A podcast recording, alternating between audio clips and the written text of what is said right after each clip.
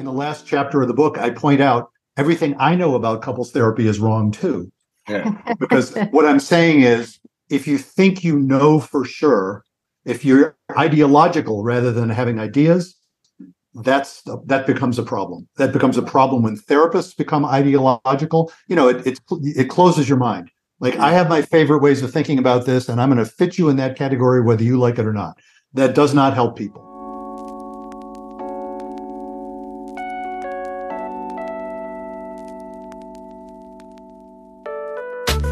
So, do you ever envy those so called hashtag couples goals?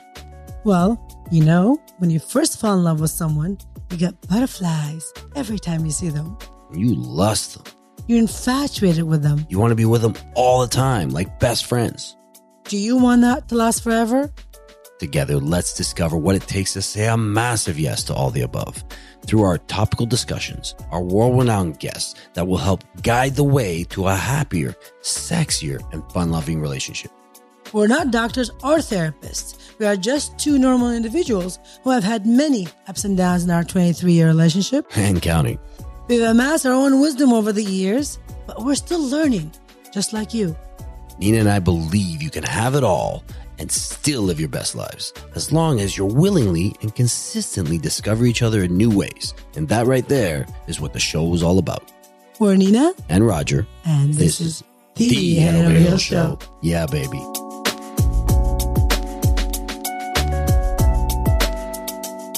Hello again, everybody. My name is Roger, as you know, and I'm here with my extraordinarily beautiful wife, Nina. And we are that Over Heels Show. That was a long. You're so cute. I love you. So, how was your week, baby? Um, you know, it started with a lot of stress, and uh, it ended with a lot of fun. There you go. You know, so, I can't our, complain. We had our kitchen floors and most of our basement ripped up because of a flood. So the insurance came here and took care of that. So, I mean, our lovely kitchen is not so lovely anymore. And it's a little stressful. Well, it is. It's half broken. You know, you're Yeah. worried about everything, and you have to work in this environment, and you know, And by accident, we kind of booked two days out back to back, which we never do. never. We never, ever want to go out two days in a row ever again. It's, it's a little bit uh, hard to do when you're in your 40s. Yes, but we, I mean, we could still handle it, but we don't want to. we went out on Friday. I mean, we did have a stress couple of weeks, so we're like, you know, we talk about this all the time, so we should be actually can't just preach it. We actually have to live it. Yeah. We can't let the stress consume us, our relationship, our every day of the week. Mm. So we said, fuck it. We've been stressed out for two weeks over this and we're working through in this environment and doing it all. Let's go release some tension. Yeah. So, our plan, our plan was to go out Saturday. We Yeah. were always planning on going out Saturday, go out Saturday for dinner, booked, yeah. for dinner, and you know, dance, all that kind of stuff. And then uh, we completely forgot about Friday. Friends were in town, and we couldn't say no, so we had to go. And we went, and we had a good time, and we had a few drinks. We didn't stay out super, No. super late. No, it was a it was a quick in and out kind of thing. It was fun. But Saturday, on the other hand, we got a little carried away. we got a little carried away because of you know some of our you know really, really, really nice and extremely generous TikTok friends decided to feed us as many drinks as we possibly could. The tequila was so bad. The entire Sunday we both It's the shots, right? The yeah. shots you don't realize. You take a shot and it hasn't gone through your system. So if you take another one, you know that, that- that's like two back to back drinks. Bang, bang, bang. I, I I don't remember going home. Well, luckily we have Ubers. Yes. We don't have to worry about that ever. Jeez. But it was a great night. We had a good time. We enjoyed Not so some, good on Sunday, but No, but we enjoyed some really fun time with our friends. A lot of friends came by. You know, we every time we go out, we end up having it's table of two. It end up being a table of twenty because we we know so many people that come around and we have so much fun with them. We danced and drank. bumped into a few people from the gym. Uh, That's Yeah, pretty good. you pay for it on Sunday, but you know, and on Monday. good. Ouch. yeah. But listen, that's what we talk about all the time. Stress is inevitable. It's going to happen. Life has got ups and downs. You got to take it easy. You got to have fun sometimes and enjoy it. You got to throw in some fun. You always got to throw in some fun. Maybe this isn't your idea of fun, whatever it is, your idea of fun, you gotta try and include that in your, I don't know, weekly or I don't know, include in your life every once in a while so that Well, I was just talking to a friend of mine who was up in uh, up in uh, Blue Mountain, which is a ski resort, and they were saying, "Yeah, I mean, this is our fun so thing. What we do to do, love to do is go up skiing for the weekend, and that's our like relaxing, stress free time. absolutely. So that's yours. Do that. Do you know? Go and uh, I don't know, get a spa day, whatever it is. Go have fun. Just release some of that stress yeah. because it's good for your marriage. I promise. It's good for your life. It it doesn't matter if you're married or not. Just make sure you're you're including some fun in your life because, you know, it, I, I'm not so worried about the floors being damaged. I'm not so floor, worried about you know losing a whole Sunday because we were hungover and tired. Even though I had to work doing some open houses and stuff, it wasn't uh, it wasn't very good. I stayed a, a good you know six feet apart and had nothing to do with COVID. I just I didn't want him to smell the Casamigos off my breath because no matter how much I brushed my teeth, that, that stuff was just coming out of my my system. Too much tequila. Okay, no more tequila for you. No, hell no. But it's once in a blue moon. We don't do that all the time, so it's okay. It's fine.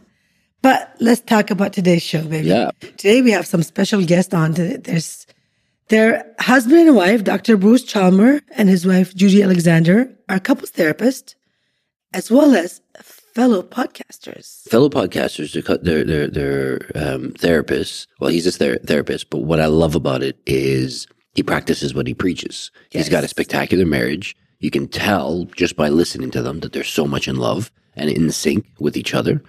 The energy is contagious when was Practicing what you preach, you know. Yeah. So they are here today to talk to us about Dr. Chalmer's new book. It's called It's Not About the Communication.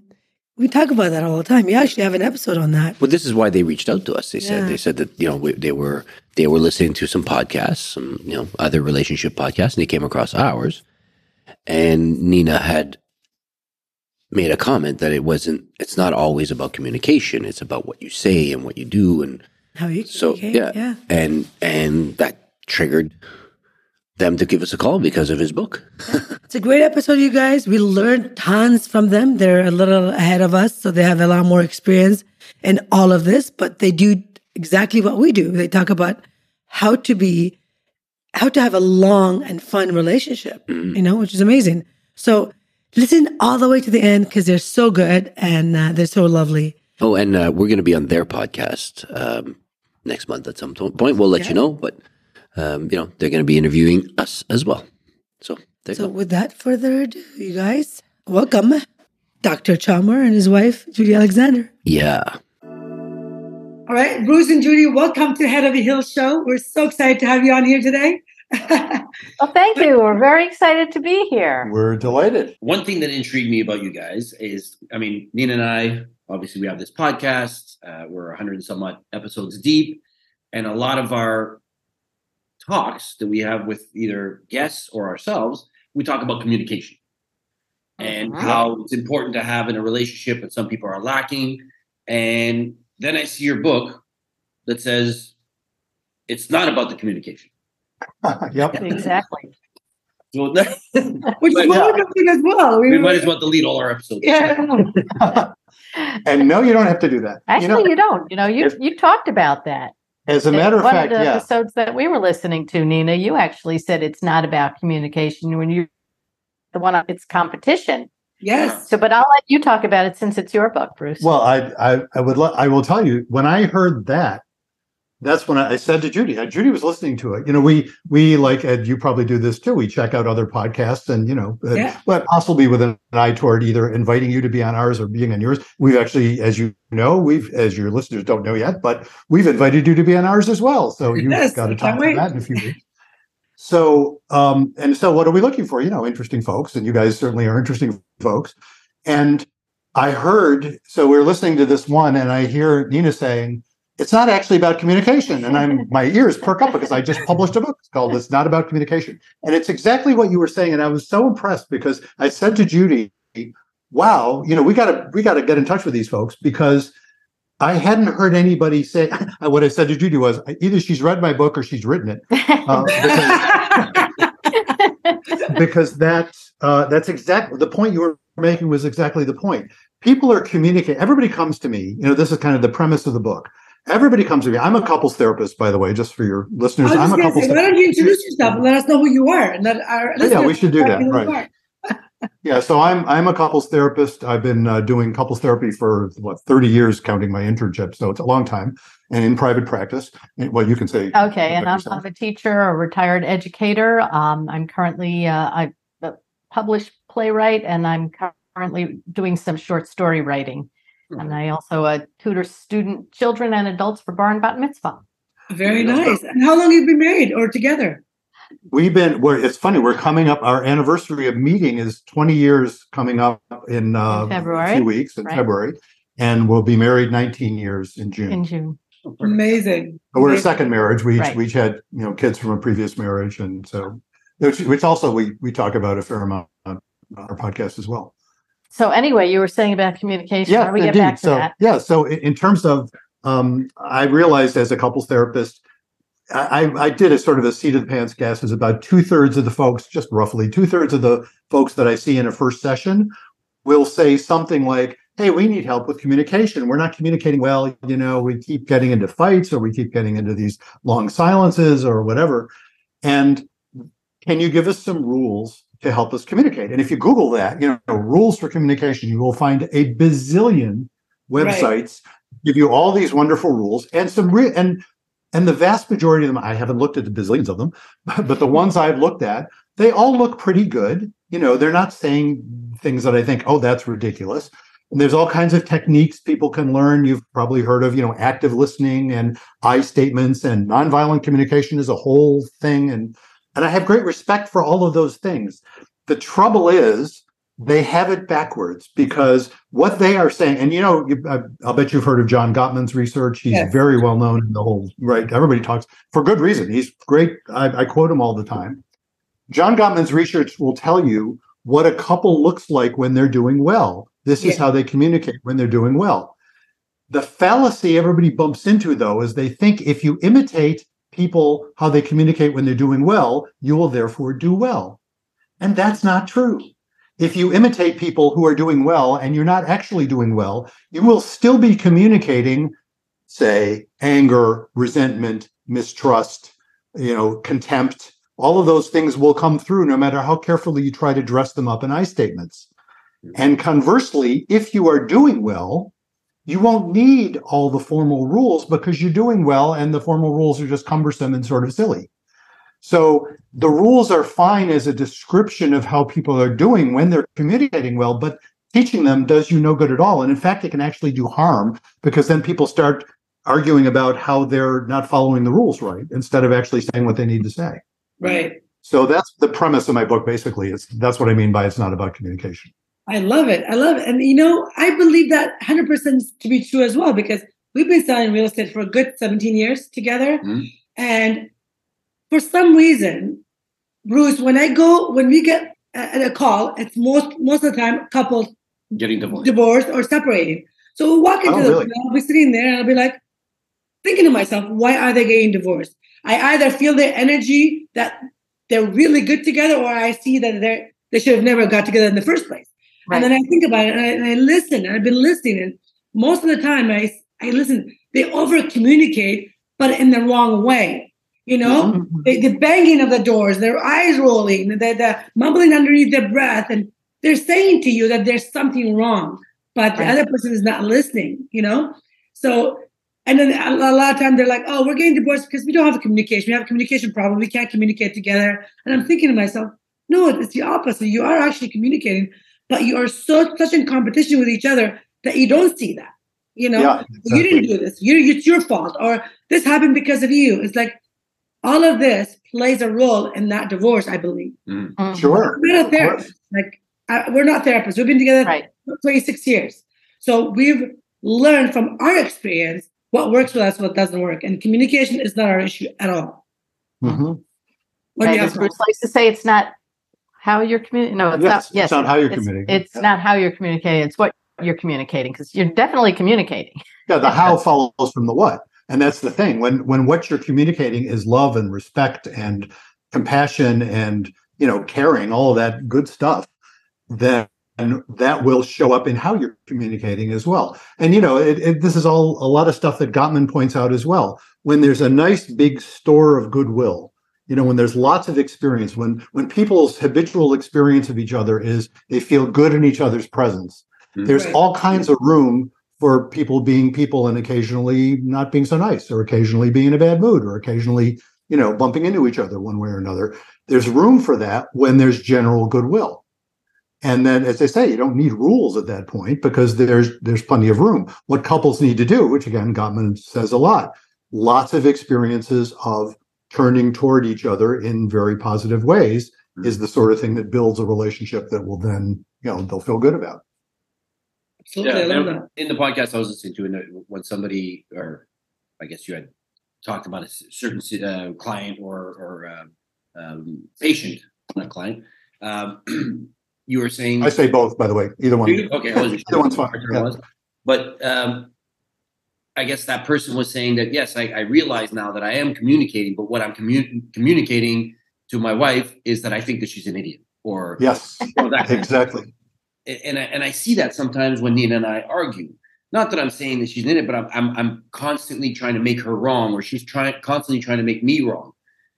And I guess that's what you mean. Like it's not necessarily about the communication; it's how you how you present it or how you that's precisely it yeah yeah that was such a neat experience that particular couple because and that just happened in the last year I, I was in the middle of writing the book and i said oh i have to include this this anecdote because they were so thoughtful and you know for the guy to come to that conclusion to realize oh my god it's not that i'm it's not that i have to figure out how to how to sound respectful it's that i actually am being disrespectful he had to recognize that in himself. That took a lot of courage.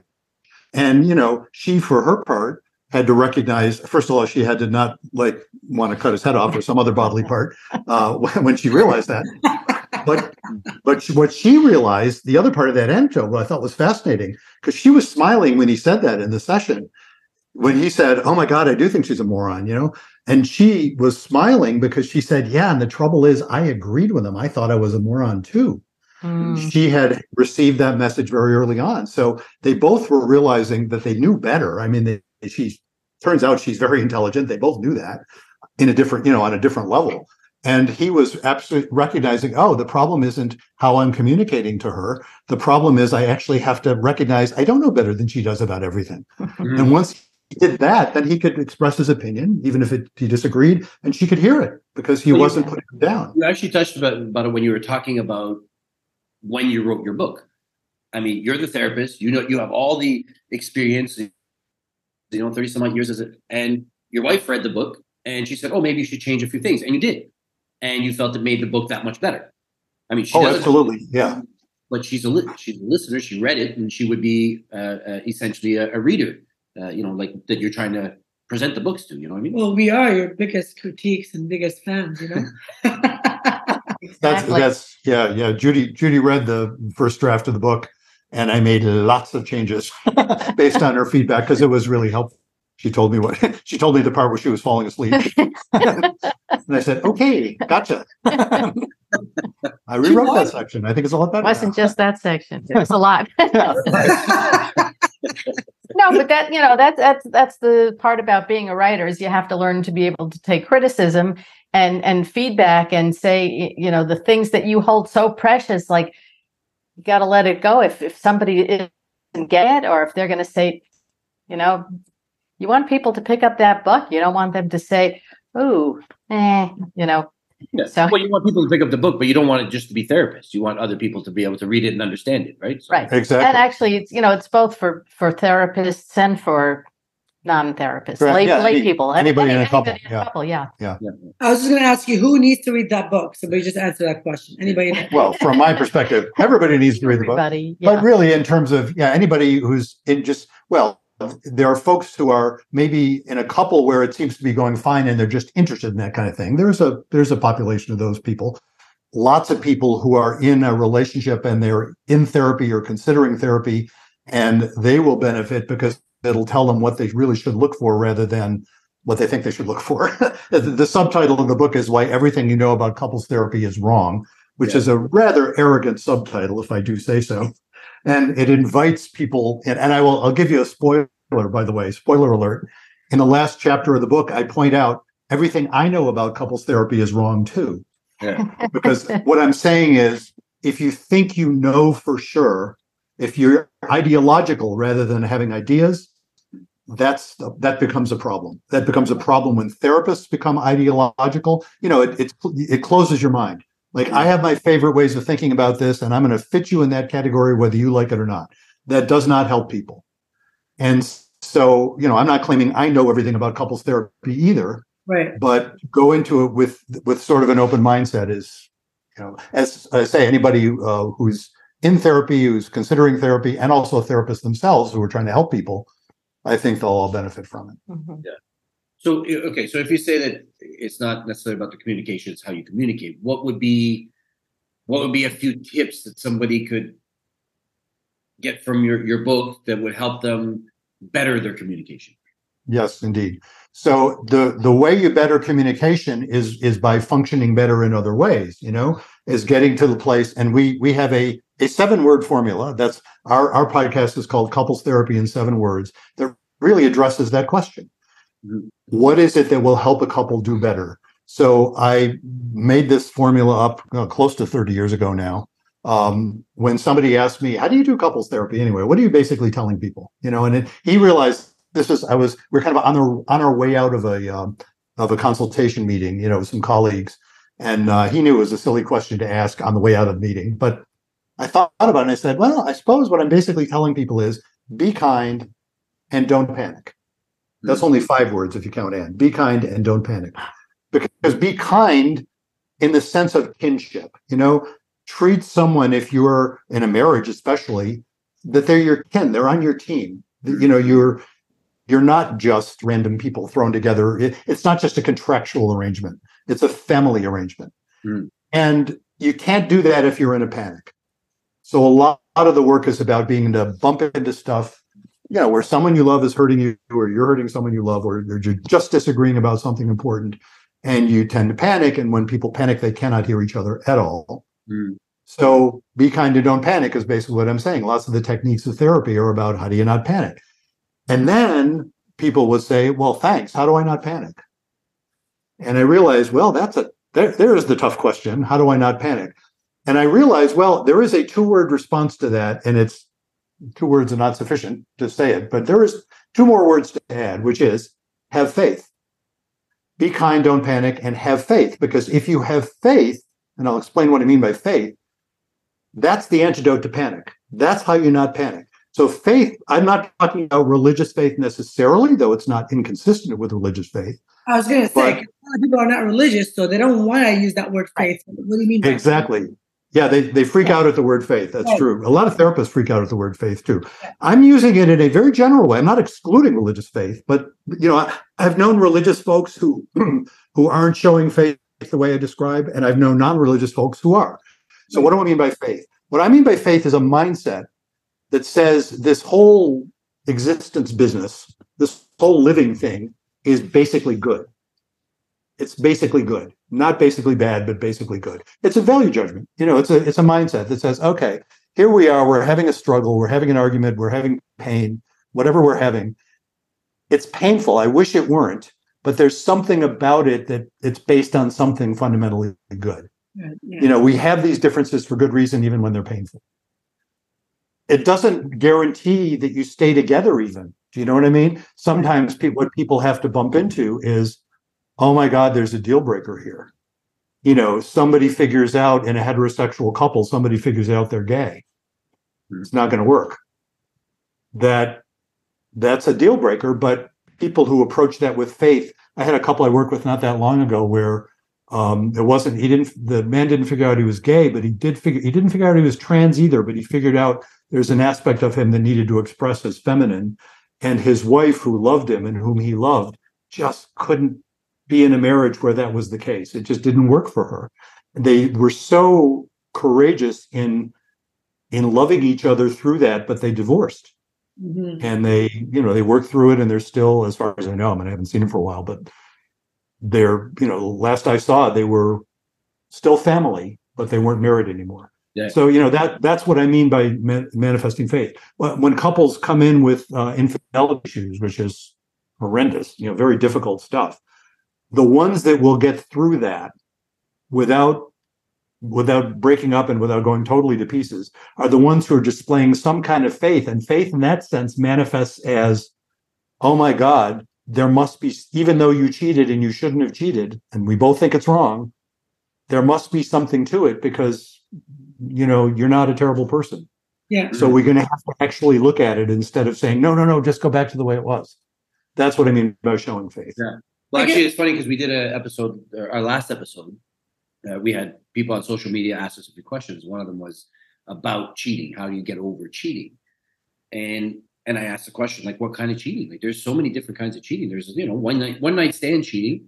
There's you know a- an emotional cheating where you're actually dating somebody. Maybe there's no sex involved, Mhm. and then of course there's sex. And and and I said, well, what, whatever whatever route that person went, if you want to be in the relationship, what you got to do is look and see what maybe you could change.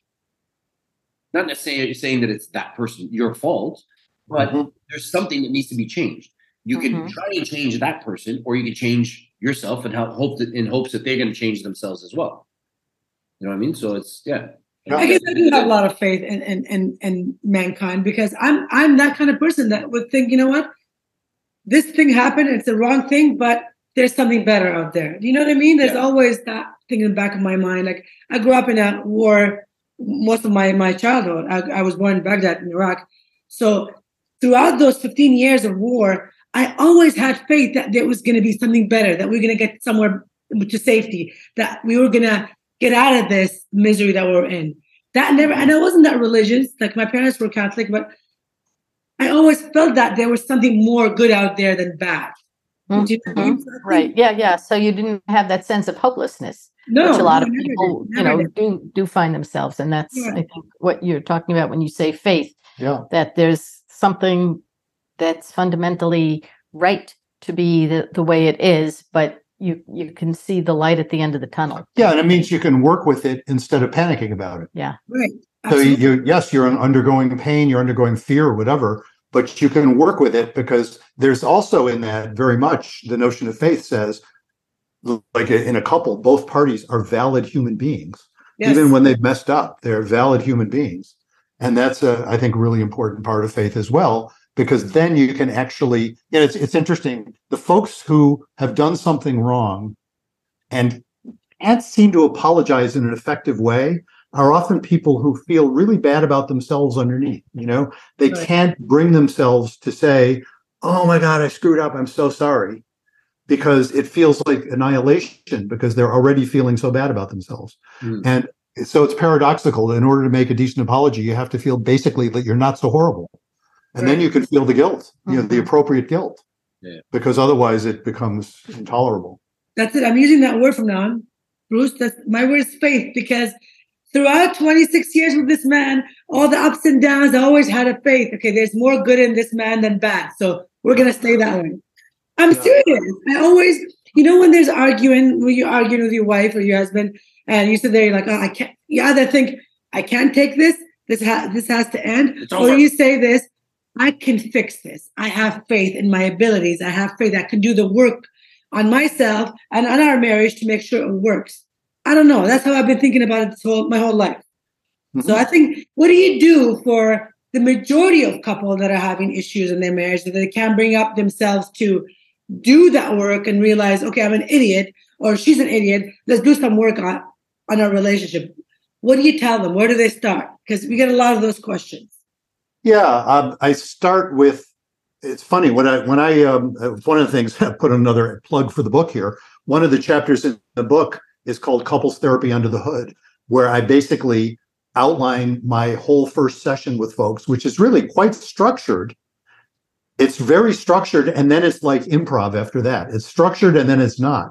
And the stru- structure that I start with is often by telling people about one of my favorite topics, which is recognizing the needs we're all trying to fulfill in a couple. We're trying to fulfill two different sets of needs, and they're very different. One is our one set is for stability and the other is for intimacy. And they are two different sets of skills required. Stability skills are all about keeping the anxiety level low, you know, not freaking your partner out, not freaking yourself out. Intimacy skills are all about tolerating anxiety. Mm. It's about being willing to go into the difficult conversation and not, I guess I can say in your podcast, not freak the fuck out, right? I can say, No, no, you can. You can totally say Okay, it. right. Because we usually keep ours close to PG, but I, I noticed on Occasionally yours, we throw in a few. not PG, sorry. F bombs, you can do that. Yeah. So, Actually, you talk about, a lot about that in your first book. yes. Yeah. Yes, I which do. was reigniting the spark why stable relationships lose intimacy and how to get it back and so i didn't mean to interrupt but i figured i'd throw in a plug for No, that the- too. for that one too. Yeah, Great. Yeah, I, I'd spend even more time on, spend a lot of time on, on the stability and intimacy intimacy, yeah. stability yeah and I actually explained that to couples in the first session. And it's funny, and I'll say to people, look, I have this favorite way of structuring the conversation. And I realize, you know, when what you have is a hammer, everything looks like a nail. You know, I have my favorite way of doing it and everything. I'll bet this will work for you. But the feedback I keep getting is, oh, that's interesting. You know, we hadn't thought of it that way. Yeah. Anytime you get people saying, oh, I hadn't thought of it that way, something good is happening. You know, because they're stuck in a way of thinking about it. That's the pain they're in. So the stability intimacy bit, they'll say, "Oh, I hadn't thought of it that way," and then they will often say, "Wow, that that so applies to us." And the symptoms, especially with intimacy, what happens when you what what stable couples tend to do? Stability is important, of course. I'm not; they're both needs. Right. Stability is important. What stable couples tend to do is, especially if they do things like have kids, it just ups the ante like crazy. They will avoid rocking the boat. Mhm. And that means often they will inadvertently avoid intimacy. By intimacy, I don't just mean sex, I mean Yes. lots of different ways of intimacy. They will avoid bringing up a difficult conversation, even if it isn't like, you know, there's difficult conversations like garden variety complaints. You know, I have no complaints with Judy, but occasionally she will have complaints with me because I'm the one that causes the complaint. So, and I and I've learned to listen to that. That's it, it, quite quite properly. And she'll bring up something, and I, and she's so nice about it, and I can hear it, and that that works out very well. But a lot of times, what people will do, even with a garden variety complaint, is worry about, oh no, how's this going to be received? And if it has not been received well, then that then they'll start getting afraid of it. But not even complaints. It could be something like, you know, I've been thinking I want to go to Florida in the winter or something like that. Here we are. We're, for your listeners, we're in Florida for a few weeks this winter. Um, we live in Vermont, but we're in Florida. Um, but you know, to be able to bring up something something you're dreaming about, or more, you know, like in in the bedroom. I think I want to try this thing in bed, and I'm not sure if you're going to freak out and think I'm really weird for wanting to try that. You know, to be able to say that and not freak out and raise anxiety to do it because you you know you're going to be worried about how your partner is going to receive it. That's an intimacy skill. And if you cut that off or if you if you attenuate that make it less what happens is the couple acts like you know my favorite metaphor here is if you think about a plant like a they're paving over a sidewalk and there's some seeds you know germinated seeds they paved over. They will try and crack the sidewalk because stability is the root system that holds it in place, but intimacy is the energy for growth. And if you try and cut that off from a couple, Mhm. the couple will try and crack the sidewalk. And what it looks like is not pretty. It'll look like things like affairs sometimes. It'll look like fighting over everything and nothing except what they probably are really worried about. It'll look like uh, long silences because they're afraid to talk to each other. It'll look like sex life going down the tubes or going down the tubes would be the see mixed metaphors. Anytime you bring up sex, everything is a double entendre. You know, so sex life not going down the tubes, whatever that would be. The point is not having sex. anyway, that's that's kind of the idea of stability. So I explain that to folks, and that gets the conversation going. Mhm. And they will, as I say in, in the book, I lay it out in much more detail about exactly what I what questions I tend to ask in a first session, Yeah. and after that, it's it's pretty much improv. Yeah. And and and I like to compare it to theater improv. You familiar with improv at all? You ever do Yes. it? Yes. You- Yeah. Okay. Great. I, you know, I can imagine that from hearing Some your are podcast. actors, so we, we see it all the time. Yeah, I'm sorry. Say again. we missed Some of that. our best friends are actors. Ah, oh, yes, Ah. exactly. So you're you're familiar. With that. We have actors in our family as well. Actually, uh, of our five kids, um, three of them have acting, or either currently or have acting backgrounds. Oh, And nice. So we're, we're used to actors too. But the thing about improv is there's always a prompt, Yeah. You know, it's not totally unstructured. It's like, okay, here's the scene. You know, I, what was the one you you suggested? We're in a car. I put it in the book. Yeah, yeah, you, it was yours. It was brilliant. It was yours. You know, you're you're you're in a car. You're two people. You're in a car. Uh, you're a couple, and you're in a car, and um, your car breaks down, and somebody come and you're out of cell range, and somebody comes along and picks you up, and you accept the ride, and they start asking you weird questions. Go. that would be a, an improv prompt, and that, of course, if you think about it, is pretty much sort of kind of what happens in therapy. Okay. You know, this weird person picks you up and starts asking you strange questions. You know, so the thing about improv is there's one rule, one and as as far as I understand it, there's one rule, which is it's always yes and right. No matter what weird thing somebody does in an improv session, you never say no, no, we're not going to do that. We're going to do this. You always go with that and then add something of your own. That's mm-hmm. what makes improv funny. And what happens in therapy, I'm claiming, is the therapist's job is to provide the yes and. It's like, wow, let's tell let's let's hear more about that because the couple isn't able to do that at first because they're too freaked out. Right. So they're not in yes and mode; they're in no damn it mode. And the Yeah. the therapist's job is to keep on showing that sort of faith Yeah. in the process, and then the couple can tend tends to absorb that faith, and then you get really lively conversations, none of which could have been predicted. Um, Yeah, absolutely, absolutely. Well, I- to go back on all the stuff you, you you had just said, you know, one thing you had said uh, about people who argue about certain things or nothing, absolutely nothing, and that's one thing that my daughter says to us is, you guys argue when you guys argue, you always argue about absolutely nothing. You don't understand what, it- what you're arguing about, but you're arguing passionately about it. Yeah. Argue about nothing. But in our defense, it's a very short arguments. Yeah. You- It's done in a couple of minutes. I always joke and I say, I Yeah, only yeah. make up sex. Yeah, there you go. And another thing you had said earlier, you said that um, you know you don't have any complaints about her, but she she has the, the, the complaints about you. And I'm like, well, is it you not wanting to rock the boat by not having any complaints? No, I'll tell you what it is, and I'll be totally transparent to. Transparent about that. No, it's actually it's it's one of my favorite tips. Funny, I have uh, here's another plug. I have a newsletter. People go are welcome to go to my website brucechalmer.com and sign up for my newsletter. Uh, and one of the things I just addressed, and I think in the very first issue of the newsletter, was I put in, you know, pro tip. You know, never dishonor your spouse either in public or in private, but especially in public. So if I'm going to tell a story in which one of us is the dingbat, it is always me. Okay. And I say that partly facetiously and partly very seriously. When I told that little bit just then, saying, I have no complaints about Judy, she has complaints about me, I would never in a million years say a complaint about I have I have about her in public. And frankly, I, I really I can't think of any, frankly. So that that part's honest. And I, don't- I don't have very many I'm the complaints same way, about it.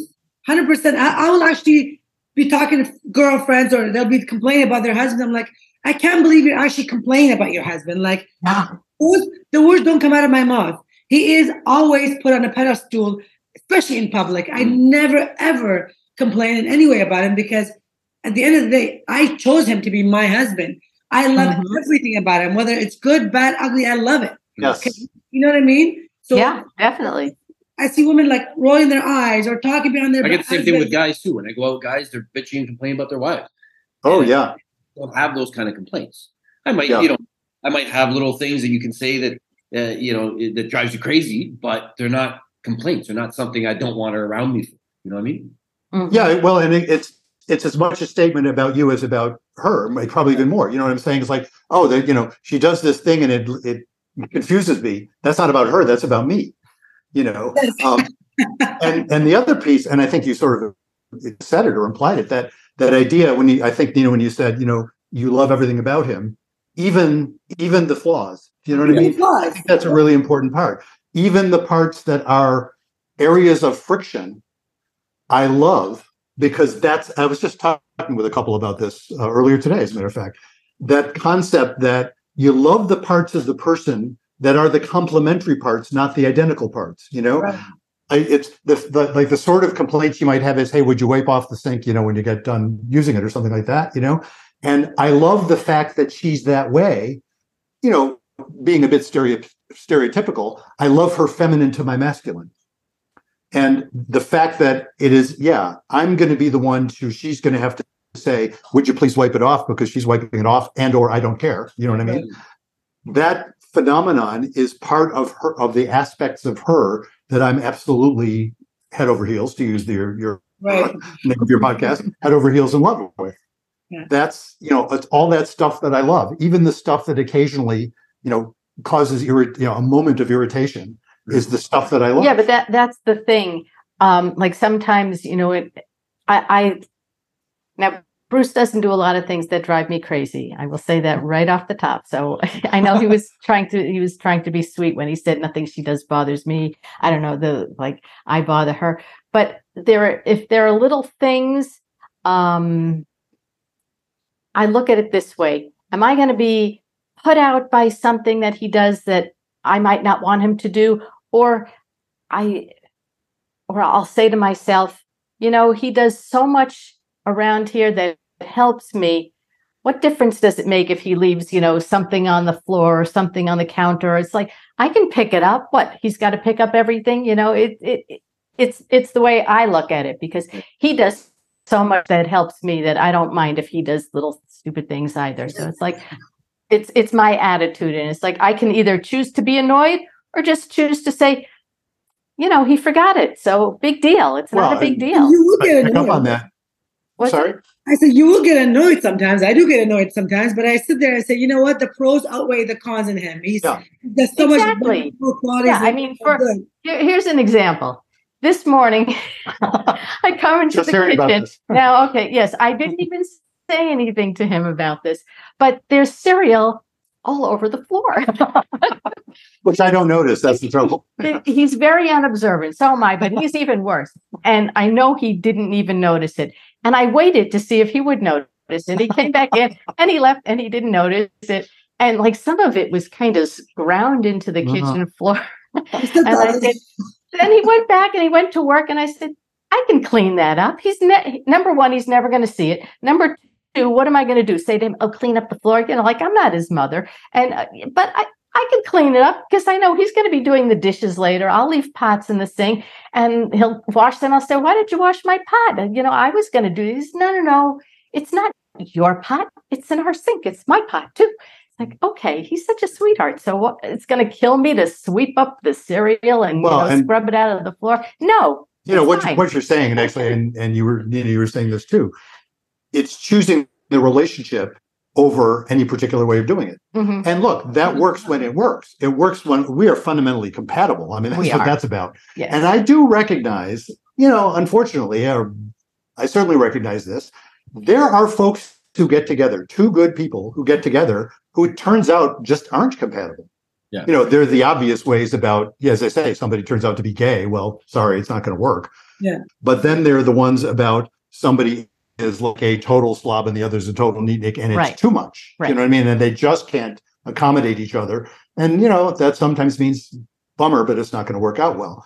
But when you have that basic compatibility it's just this um well um, i'll use the buzzword that gottman uses positive sentiment override is his fancy way of saying it. He says when there's lots and lots of experiences i said it earlier lots of experiences of goodwill. Mhm. That's exactly what you're Well, saying that's you, it. Yes, you I manage the annoyances and you choose the relationship instead of complaining about it. Exactly. and it and we do that a lot which is and it keeps reinforcing things. Yeah. so you know i can hear a story like that and, and my heart goes I, I now i'm going to you realize i'm going to be looking more carefully for the cereal on the floor. But aside from that my heart leaps at, at with love because you're you're so you're choosing you know that's it's true. It, it's another gottman expression. It's turning toward instead of turning away Right. It's just amazing. And, and you know what? And this is earlier we were talking about our uh, head, being head over heels. This is the reason why we chose that name because throughout our, our experience together, throughout our ups and downs, which we have a lot of them as every couple d- does, we always felt infatuated with each other, both of us. Mhm. Like yeah we would argue, and a few minutes later, we'd be like, "But I really, I'm crazy about you. Like I'm in love with you." Like, and then it's that infatuation, sort of. When we were trying to talk about our the name of our podcast three years ago, we're like, "What did we come up with?" We're like, mm. "Well, we're always infatuated with one another. Why don't we use something around that?" And that's how we came up with Head Over Heels show. Because and that's and it comes across you know that i will say that you guys come across as having really good loving energy with each other and well that's one thing i noticed about you guys just from listening to a couple of your podcasts and talking to you guys right now and i actually wrote this down it was like you know you can see that knowing knowing that you're you're you're you're so good together and that you're in the like a, a couples therapist i mean most you, I'm sure you see it. We see it in the in the field that we are podcasting and all that stuff, relationships. There's a lot of people out there that are preaching how to have a great relationship or how to, you know, find the perfect husband or wife, you know, and they're single and they don't, or they're divorced three times and they're, you know, I mean, they don't know. They don't know how to, to use it themselves. It's like and when, we feel it when we're interviewing them, we can feel that they're yeah they don't have the same energy. You know what I mean? As opposed to you guys, you can see how connected you guys are. It's like going to see a broke money manager. Like you don't want to if they don't. it's true. Yeah. If you don't know how to do it, how can they tell you? Like you, you obviously yeah. a lot from experience and and and and the way you you handle your, your yourself in a let's say argument or a relationship um, dynamic. So I mean, obviously, you know, having you as a therapist would help immensely compared to somebody who who's unhappily in their in their relationship. I learned a lot in the last 40 minutes that we were talking to you guys just just from this. So yeah. it's it's incredible. This is why we do this show because we are not therapists or professionals mm-hmm. in this, but we have wisdom and experience of 26 years together doing it and day in and day out and raising children. So we feel like we have something to say. And then so we're saying what we what our experience are. But by you guys being on our show, we're learning. Yeah. Because we want to sure this relationship goes for a long time. Yeah. And as good as it is. So thank you for being on our show. We really appreciate you guys. Oh, now, delighted. We're, we're looking forward to having you on ours, actually, and we'll be interviewing you and finding out a lot more about your your history and background and, and, and getting that wisdom, you know. Thank you. But so why don't you tell our listeners where to find you guys and about your book, how to get your book? So uh, easiest way is to, in terms of the book, if you go to my website, brucechalmer.com, that's B-R-U-C-E C H A L M E R, brucechalmer.com. Uh, you'll have all the information there about how to get a hold of the book. You can find it anywhere books are sold. Uh, it's also just yesterday, I will crow. Um, we hit number one bestseller in in the category uh, couples and family therapy on Amazon. Oh my so goodness! really pleased at that. Yeah, that was that was amazing. Yeah. That's number, number two in divorce in that number category. two in the divorce category of all things, and number three in uh, clinical, clinical, psychology. psychology. Yeah. Amazing. So I was really pleased with that. So people should go and see what all the fuss is about. If you want uh, more about the two of us, especially, you can go to our couples therapy in seven words website. It's ctin7.com, like couples therapy in seven. Yeah, and CT number in seven, seven. Number seven. ctin7.com. We'll have all that in our show notes as well for our listeners for, for them to take it. That's great. Good. Well, thanks a lot for having us. We had a lot of fun learning about uh, communicating, and and and I liked what you had said about uh, you know uh, not freaking out, like faith being kind and not freaking out. But mm-hmm. when you mm-hmm. say that in being kind, like you said when when we said before that he the guy made his wife look like an idiot, what what can somebody do to help in the kind department? Because I mean, you know, if Nina were to ask me, you know, hey baby, do I do I look fat in these pants? And I answered her to say, no, baby, the pants have nothing to do with it.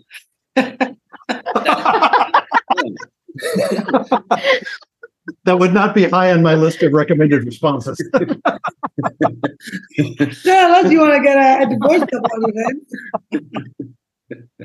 This is what I've been uh, doing. I'll, I'll tell you what I say in similar situations. If Judy asks me, you know, does this look good on me? and, and and this again, this is very genuine.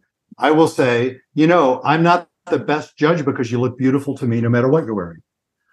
And then I will actually consider. I have actually said that oh, yeah. because I actually mean it.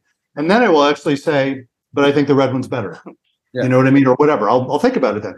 Yeah. But the initial thought that's genuine. The initial thought is, no, you look beautiful to me no matter what. So uh, I'm not I'm not the one to ask for fashion advice 1st You know what I mean? I will then offer an opinion if I have one, but it's always going to be based on loving you. It's not my biased opinion. I've learned not to ask for this guy anyway. No, but I do answer you. and one perfect example is this. Uh, you know, Nina and some of the moms in the neighborhood would do something where they would get together once a month and for an excuse to drink, I guess. I don't know. And you know, they, they started doing it at each other's house. And one time, one girl decided, I'm going to rent out this like lingerie store, like close it so we can have drinks in there and try on stuff and blah, blah, blah. So they all did that. And I was out doing some work or whatever. And Nina had sent pictures of different outfits. And I was like, yeah, they're nice. They're nice. And later on, she was upset with me. She's like, because everybody else sent pictures to their husbands and they were like, oh, wow, that's so gorgeous. That's so sexy. And she goes, you were like, eh, it's okay. And I said, oh, okay, well, hang on.